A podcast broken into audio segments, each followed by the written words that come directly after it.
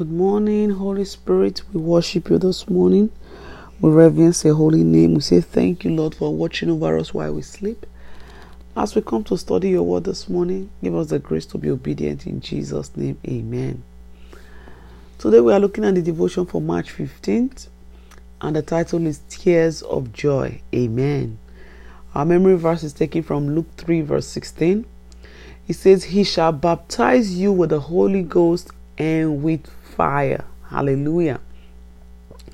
We need not be afraid of a genuine visitation of the Spirit of God. Blaise Pascal, the famed 17th century French scientist and philosopher, experienced in his lifetime a personal, overwhelming encounter with God that changed his life.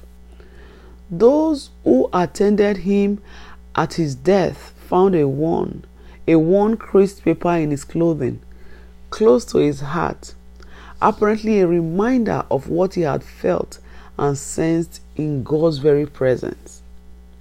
In Pascal's old hand it read, from about half past ten at mid at night to about half after midnight, fire. O God of Abraham, God of Isaac, God of Jacob, not the God of philosophers or the wise, the God of Jesus Christ, who can be known only in the ways of the gospel. Security, feeling, peace, joy, tears of joy. Amen. Were these the expressions of a fanatic, an extremist? No, it was the ecstatic, ecstatic utterance of a yielded man during two awesome hours in the presence of God. The astonished Pascal could only describe the visitation in one word fire. Today we are looking at tears of joy. Amen. And Luke 3:16 says, "He shall baptize you with the Holy Ghost and with fire." Today I want to ask you a question. Are you baptized in the Holy Ghost? And are you baptized with fire? Fire is the power, is the anointing of the Holy Ghost.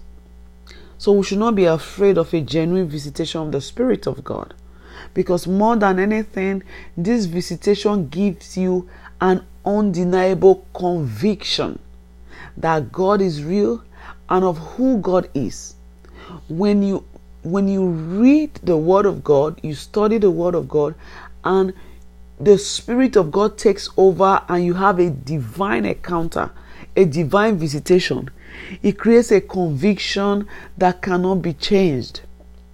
So today his uh, the devotional is looking at someone Blaise Pascal who was a 17th century French scientist and philosopher who had an encounter with God a 2 hours encounter and that encounter changed his whole life you know some people have been born again for so many decades yet they've never had a real encounter with God to them God is a God in theory only Today, I want to challenge you to stay in the place of encounter. Position yourself.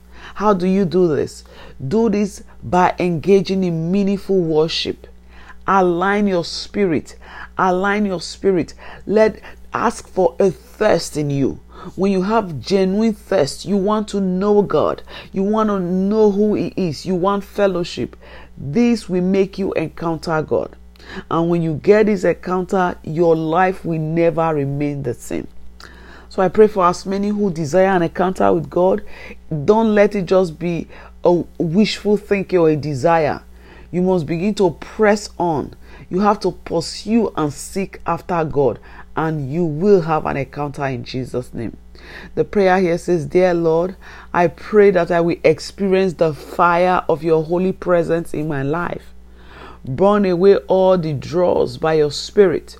I want to live for you and live for you only. In Jesus' name, amen. I want you to open your mouth right now and say, Lord, I pray I experience the fire of your holy presence in my life. I don't want to know you in passing or know you through the testimonies only of other. I want to experience your power, oh God.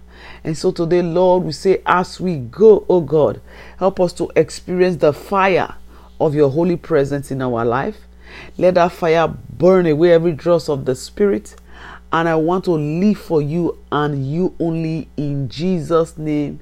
Amen. Thank you for joining me today. Meditate on this, and I'll see you tomorrow by God's grace. Have a blessed and wonderful day. Amen.